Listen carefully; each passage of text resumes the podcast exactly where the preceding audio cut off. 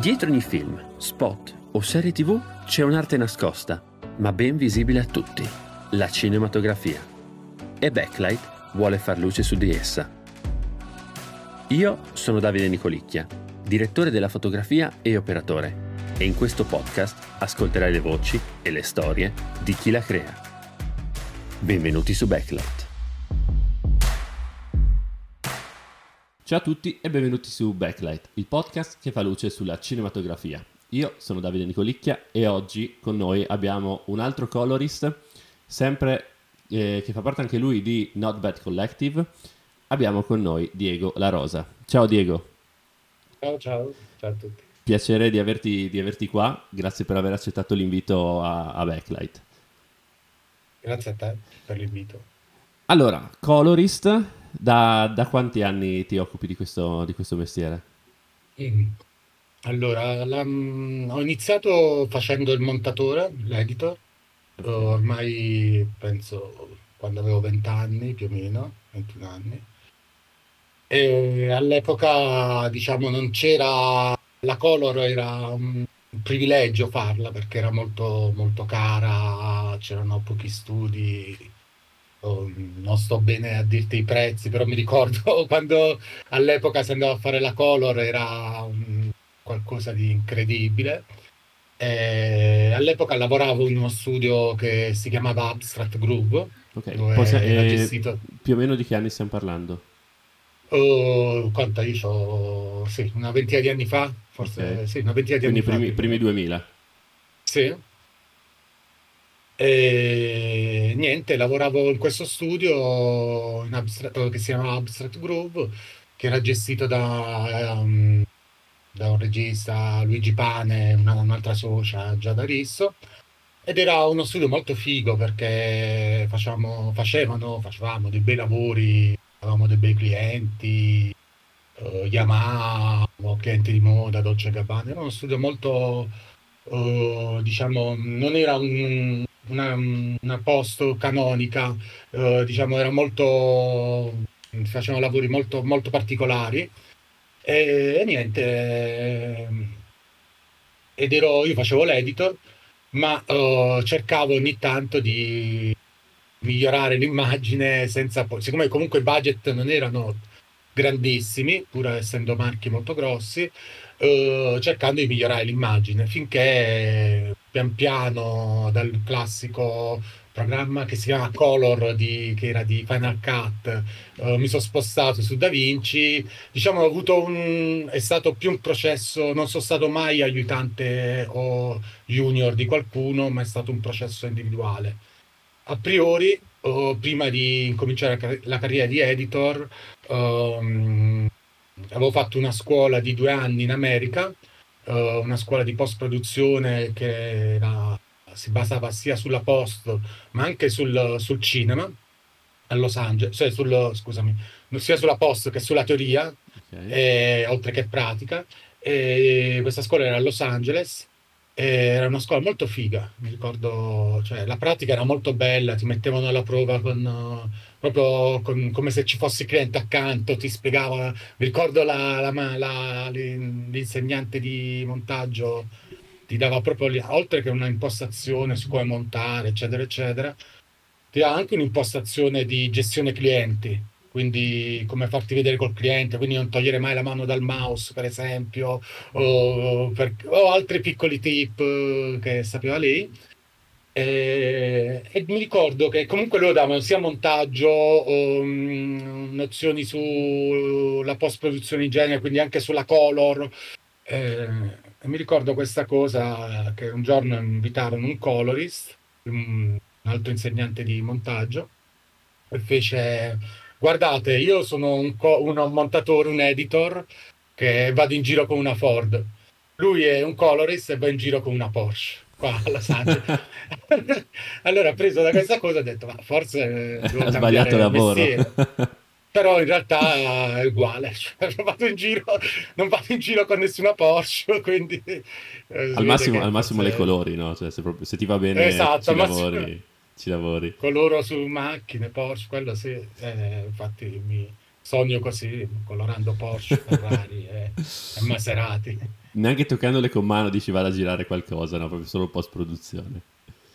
No, ogni tanto provo a chiedere a qualcuno se mi porta sui set, soprattutto quando ci sono cose che mi possono interessare. Però niente. Ormai relegato sulla scrivania. Al buio, tra l'altro. Quindi, niente. E quindi tu finisci questo percorso di studi in America? Sì. E poi come prosegue la tua...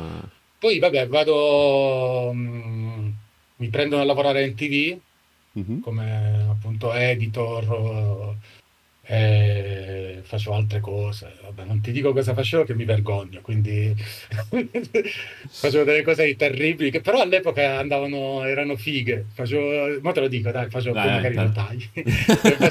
Oppure lo metto in anteprima, chi lo sa. Facevo praticamente, non so se te lo dico, non so quanti anni hai tu. 27, quindi TV no, lo seguivo giovane. Però lo seguivo, però facevano all'epoca una cosa che si chiamava le Crispy News, okay, che erano queste news dove davano delle notizie di gossip o altre cose del genere, però erano fatte tutte in after col montaggio, ma erano fatte di proposito trash, mm-hmm, ok? Proprio erano cose trashissime fatte in after, ma proprio trash.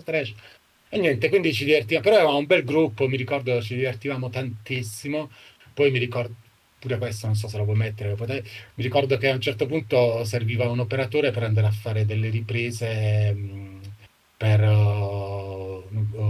un'attrice americana che veniva a Calvin Klein a Buenos Aires, e mi ricordo il capo di MTV venne da me e fece: senti, ma tu come sei messo con la macchina da presa? Io con la macchina da presa? Ma io sono nato con la macchina da presa, non avevo mai toccato una macchina da presa in vita mia, ma pur di evadere avevo detto che ero espertissimo, che ero un professionista, sì.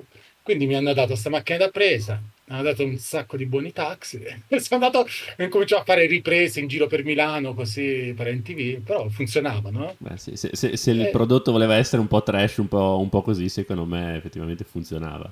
Sì, ma poi... Io, fra l'altro, sono una persona che non dice mai di no. I miei clienti lo possono verificare. Sei uno yes man, quindi. Sì, se mi chiedono una cosa all'ultimo minuto, comunque cerco sempre di aiutare. Uh-huh. E mi ci butto, cioè, in queste cose. Infatti poi, dopo Abstract Groove, che avevo incominciato questa carriera da colorist, mi hanno chiamato dall'India. Ok. E così casualmente ho detto sì, vengo in India.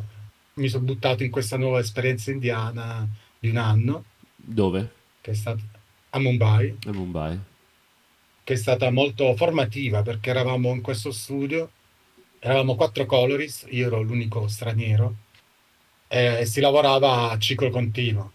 8, 16, 24, cioè sempre sì, c'era sempre un colorist che lavorava.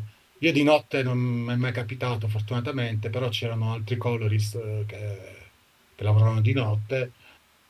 C'avevo uno junior, c'avevo un comfort, uno mi faceva il conformo, comunque erano studi diversi, ben strutturati comunque.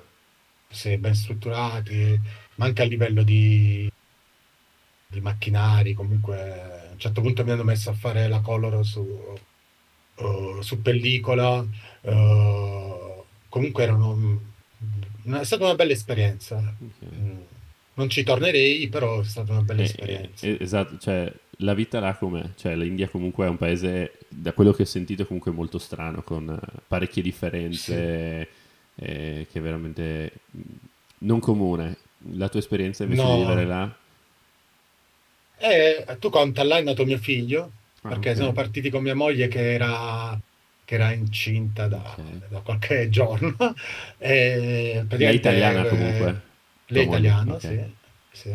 Mio figlio è nato là, la sanità privata funziona benissimo, cioè naturalmente là appunto se hai soldi paghi, mm-hmm, vivi bene. Un servizio, vivi bene.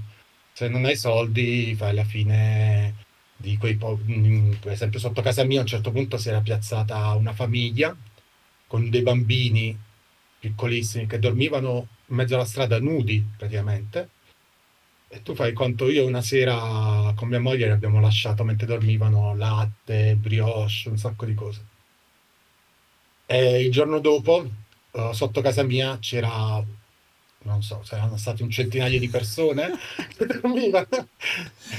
Perché sapevano che magari potevate dargli qualcosa.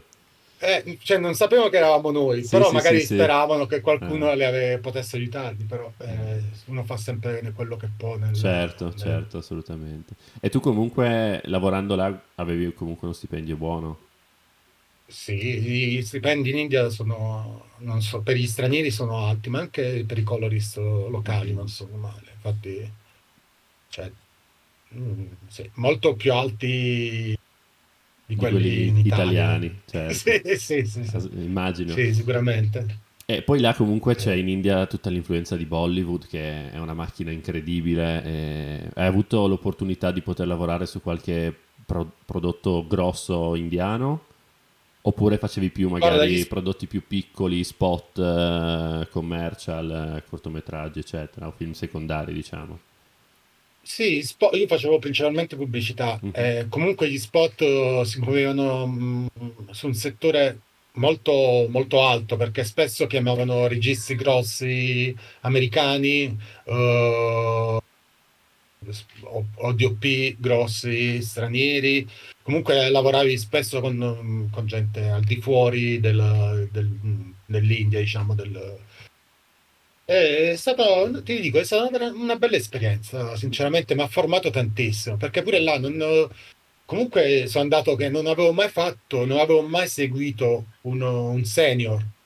Quindi io non avevo, mi sono un po' buttato in queste esperienze, diciamo, ho detto o la va o la spacca. Ho detto male che va, tanto in India non mi conosce nessuno, faccio anche se fai schifo, figura, però che se ne frega.